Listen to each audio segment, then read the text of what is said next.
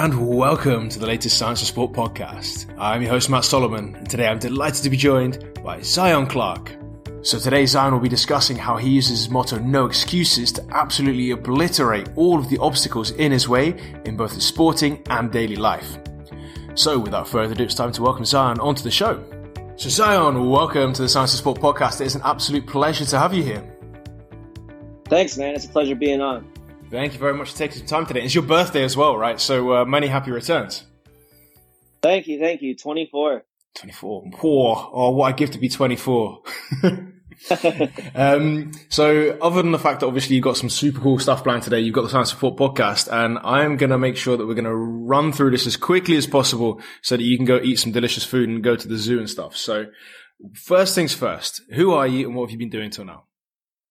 Uh, my name is Zion Clark. I'm an athlete, wrestler, and professional track and field athlete. Um, I'm a motivational speaker, and newly I am a children's author. Children's author as well. You've got a lot of a lot of strings to your bow. Um, so let's let's talk about why sport is important to you, right? Because this is a, this is a sport podcast. We can talk about children's books, but no one's interested in that. So yeah, yeah. Um, let's let's talk about sport. Uh, why is sport important important to you personally, and what kind of lessons have you taken from that? Uh, being an athlete, um, just in the world of sports, uh, strictly speaking to wrestling, um, the first sport I ever joined, uh, being in that type of world, being in that type of environment, uh, you'll see people that give up. You'll see people that strive forward. You'll see people that are willing to go the extra mile just so you can get the help that you need. It turns into like a family, um, in some, in some cases, to where that's what you need. You need a type of, you need that type of environment so you can excel. Being an athlete to me has really meant that I'm able to work hard and show what kind of work I can put in to be successful. Whether I transpose that work from wrestling in the track and field, uh, which I do pretty often, or whether I just transpose the lessons I learned from wrestling into just life in general, uh, is where it's pretty much where uh, No Excuses came from, which I have on my back. Um, I learned that lesson from wrestling, and now I don't. I don't know if you've heard, you've seen the tattoo, but uh, it's very important to me, and that's a big lesson that I take just from the world of sports in general. Uh, yeah, we uh, your your media guys were very kind and sent me your your book across recently, so I managed to flick through that, and there's uh, there's a great picture of you in there with uh, just a huge back with no excuses all over it, which is uh, a super impressive piece of uh, artwork as such. But then that's that's your, that's your key lesson, that no excuses. Um, what kind of obstacles have you had to overcome to, to get to that lesson? Because obviously it's not so simple as, as to say no excuses. That's easy. Then you walk away. That's, that's all good. But what obstacles have you had to face when you're in a sporting environment to make sure that you've come to that conclusion of no excuses? So by the time I had come to that conclusion, I'd gone through a lot, um, when it come, when it came to being a wrestler. Um, I had lost more times than I had won, and I still kept at it. And the thing was, I wanted to be better. I wanted to be that top guy that people could say, like, oh, he's number one, or like, hey, he's one of those guys that's, that's fun to watch. And, you know, I'm a, I like to be a crowd pleaser. And I couldn't have any of that because I would always lose. I would always, uh, you know, I would get so close to winning a match, and it just would never happen. So I would work, I started working with my coaches day in, day out. I spent a whole summer just, um, finding out what works, going back to the drawing board, finding out what didn't work. And then I would just excel on those things that worked for me. And by the time I was a senior in high school, it, man, I just had, I remember this tournament. It was called the J C Gorman. And it was one of the biggest wrestling tournaments in Ohio. All the best guys in the whole, like some of the best guys in the whole state of Ohio, uh, get together, and we just battle it out for two days. And, um, I was one of those guys that I wasn't ranked. I wasn't, Uh, nobody had known I was going to be there. Nobody knew that um, I was going to have the type of performance I did. And I had made it to the quarterfinals. And um, I had this guy that was ranked top three in the state. And he, I just, I had no idea. I had no idea who he was. And it got to the point where it's overtime, right? The score is tied. And I look at my coach, my shoulder, I'm in a lot of pain. I just tore a little couple muscles in my shoulder. I just completely destroyed my fingers. Like, I was at the point where I was battle worn. I was ready to rest, but the battle wasn't over. And I looked at my coach, and he pulled, he grabbed me by my shirt. Uh, he pulled me right, he grabbed me by my singlet, pulled me right over to him. He said, "You go win that match. You don't have an excuse. You've battled this far. You can, you can finish it through. No excuses. You go out there and you win." And I swear that's what did it for me. And I went out there and this guy tried to jump over me to take me down, and I caught him midair by his legs, got the takedown and won the match. And just, just like that, it was over and I was the victor. Cool. And ever since then, I just adopted that mentality that even I'm so like, you can get so close to winning. And if you quit right before the end, you're always going to fail. If you, if you don't, if you think that there, if you're going to fail before you get to the end, you're going to fail. And I started getting wrapping that mentality around whether I fail or not. I'm going to just give it my all. I'm not going to make an excuse. If I fail, I didn't do my things right. I didn't, I didn't do the right technique. I didn't have the right conditioning, and I'm going to own up to that. If I win, I'm going to own up to it. I'm going to, I'm going to say exactly. I had the right conditioning. I had the right skill set. I drilled the right moves. I did what I was supposed to do. Whether it's good or bad, I hold myself accountable. I think that's an excellent lesson and a really, really clear takeaway for as well for, for those listening. And you, you, you talked about wrestling, right? And that's where the, the Netflix documentary comes from, which is also certainly worth a watch for a, a quick documentary. Um, but mm-hmm. How have you then translated that into track and field? Because obviously this, there might, there might be some, some transfer there, but it's not the most obvious transition, right?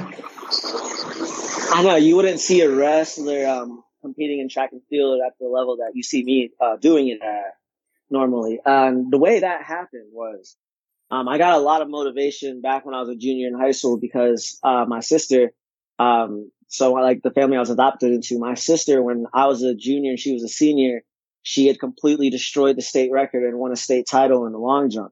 And just I fed off that energy, man. I was just like, that's my sister, that's my family. I got I got to do something. Like, track and field is just, it seemed cool, you know?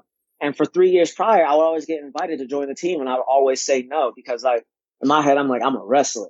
I'm, I'm, I'm a bad dude. I'm a wrestler. Nah, I finally like, you know, like cooled off a bit. And then I was like, all right, this is really cool. I think I might try it. And when that next season came around, um, I just, I just, I just like a month and a half prior just came off one of the most successful wrestling seasons I've had up to date. And, um, you know, I, I got into the team and I was just training, pushing the wheelchair around the track, wasn't moving very fast. And I just, I just felt like I had, I could do something more. And all that, all those times where I'd be in the wrestling room where I'm covered in blood or I'm breathing hard or I'm throwing up because I'm just working my body that hard, or I'm passing out because I worked that hard. Um, I was used to it. So in my head, I, I'm thinking like, all right, I'm just going to work myself until I can't work no more. And I'm going to do that every single day.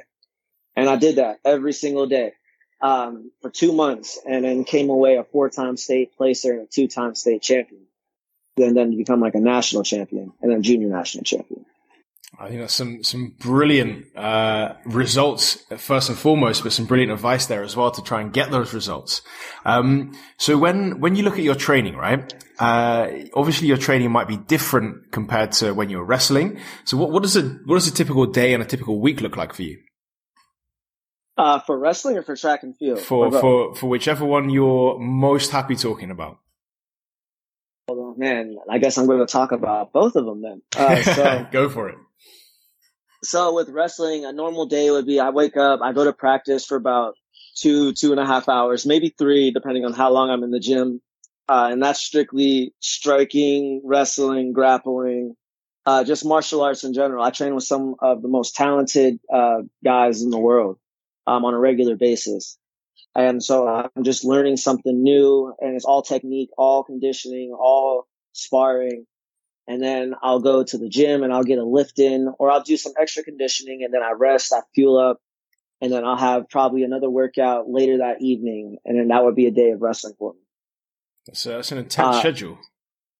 Yes, sir. And don't forget, I'm in between all of that, I'm still going and giving speeches and uh, doing shows like yours on top, like yours in general, you know? Uh, so like it's a busy day to be able to stay at that level. And then with track and field, Um, it's a, it'll be a little bit longer day to where I'll I would lift in the morning for about an hour, two hours. And then depending on the day will be like one day I might do long distance and I'll put in ten to twelve miles on the track. And then the next day will be sprints. And then I'll put um about thirty, forty, fifty sprints in on my one hundred meter because that's my best race. Uh, just different days like that. And sometimes I'll stretch them out. Like I'll cut up the sessions each day, or I'll just do like a three, four, five hour session all the way through and get in the training I need, uh, depending on what I have to do that day. Either way, I get in the right amount of training that I need with the right amount of time to work on technique, skill, conditioning, um, and just consistency. Uh, you know, being within all of that, you got to learn how to rest and how to take care of yourself. Uh, so on top of that, um, just a regular week of that is also involves seeing a chiropractor, um, seeing someone that can, um, like a, like a professional masseuse that's able to keep your muscles in the elastic condition that you need to perform at that high level. Uh, it, there's a lot that goes into competing at the high level. A lot of people just see like, okay, I'm competing on T V. I'm, com- uh, I'm competing with the best guys on T V or whatever. And they don't see the days where like I'm pushing my wheelchair so hard that I'm ripping the skin off my fingers.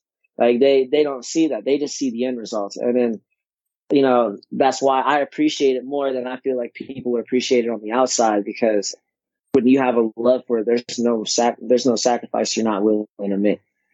I think that's, uh, it's certainly interesting to get that behind the scenes glimpse as well, because I think, especially when your hands are so important, to be tearing the skin off of them is, is a pretty big deal in the name of, uh, in the name of sport, right? So that's, uh, that's certainly a really impressive feat sometimes to be able to mentally go that deep, um, and physically sometimes, uh, very tough on you as well to make sure that everything is, is then in order for the next training session without like, yeah, literally tearing the skin off your hands and uh, not being able to train for a week. So, that's the thing. Even if I do that, I just take my hands up and I keep going. No excuses, right? Exactly. There we go. So when it comes to, uh, for example, a gym training, What what does a gym session look like for you? Because obviously that's going to be supporting your sport training, um, which means probably things like uh, bodybuilding training might be going out the window a little bit. Uh, but what kind of what kind of exercise are you using? What kind of things are you training in the gym to make sure you're completely ready? So when I'm in the gym, depending on what season it is, wrestling and martial arts kind of goes practically year round for me. Um, But track and field is only like a uh, goes starts in the spring and goes into the summer, and then that's it. And I gotta wait till the whole next season. Uh, so let's start with track and field. So with track and field, um, it's a pushing motion. So I'm gonna work us more on benching, uh, more on um, just resistance pulls. So when I pull my arms up on the recoil to push back down, it's a faster turnover. Uh, just and I'll just do more more than anything. Uh, pu- for some of the pushing, I'll do a little bit of heavier bench or some sort of mo- modified pushing motion, uh, just to get that extra work, workout. Um, but on top of that, I'll also do the same type of, same type of, uh, workouts with more of a conditioning focus. So that means more reps. Uh, so I get more tired. So then when I'm on the track, um, I can produce a ton of power without losing the stamina. Absolutely excellent. Uh, stuff like uh, core, for example, what kind of stuff are you doing, uh, you doing there? So for my core, it actually comes a lot with when I bench, okay. um, surprisingly. So I can't work a lot of my core. Like I can't do your traditional sit-up. I um I can't do a lot of things, actually. And most people, when they're, they're a lot, most people are surprised that I have a full set of abs, you know? um, and it's because um when I bench, when I wrestle, Uh, I'm using that core to stabilize myself. If I didn't have a core, people would be able to just knock me over. And if you, if you see videos now, it's very hard to just to knock me over given I'm only on two hands. And, um, just, yeah. And with benching, it's for when the heavier I get, the heavier the weight gets when I'm benching. It's not that my arms can't handle the weight. It's just when you're benching three hundred twenty-five pounds and you only weigh one hundred pounds, it, your weight's offset. Yeah. So you got to learn how your body has to learn how to take the weight without losing control and staying stable. So that's where I get my, that's where my core strength comes in handy. That's, and uh, every time that's I, a lot I of weight. Is when I work on it. Oh, yeah. Yes, sir. I love That's uh, some impressive stuff. So, um, what I wanted to ask is, is any examples of sports science and strength and conditioning that you use? You've just mentioned some strength and conditioning stuff, but, um, are there any examples of how sports science and strength and conditioning has particularly helped you as an athlete? Um, yeah, uh, sports science, I try to follow along as best as I can. I usually just listen to whatever, whatever the specialist, uh, tells me to do, because I know that they have my best interest. interest um in their minds to keep my body running at full capacity. Uh so for instance, like when I see a chiropractor, he'll give me different stretches to do to stay keep my body elasticized. Um and whenever he works on it, he'll like explain to me exactly what muscle what muscle groups that seem to be that I seem to be putting the most stress on. Um and like for example, like my lower back. Um sometimes after wrestling for three, four, five weeks straight, um, I started getting my, my muscles will start knotting up in the bottom of my back. So then I have to get them unknotted. Um, and it's actually a process where like they untwist your muscles, and it's actually, it's, it's super beneficial. It's very painful actually. So like, if you're not ready to handle, I wouldn't recommend it, but it's worth it. Excellent um, stuff. But then when it comes to conditioning, where on the coaching aspect of sports, um, medicine and just athletics in uh, general, um, I'll go see somebody that uh, has a, that specializes in conditioning, that specializes in breathing techniques, that specializes in meditation on how to keep your heart rate slow while doing these strenuous activities. Uh, because most uh, world-class athletes, when they compete, if you watch very closely, yeah, they might be covered in sweat, blood, or whatever you call it, um, but they're calm. They're breathing calm. You can see them just take slow, deep breaths. You see that they're not, their body, like their body, their body isn't completely beat red because their muscles are out of oxygen. Um, like if you pay really close attention, you can see those things. And, um, with the people I work with, they make it so that I'm able to like maximum oxygen, oxygen intake, which means maximum energy, you know, no oxygen, no energy, no performance. Absolutely. Super interesting stuff. And before we leave, because I'm, I'm conscious that I'm going to steal your entire birthday from you with all the follow-up questions that I'd like to ask. But, uh, before we leave, I want to ask you, what is the one thing that you see or do differently, which the rest of the world can learn from? What I think I do differently is that with my, I think I do differently is with my mindset.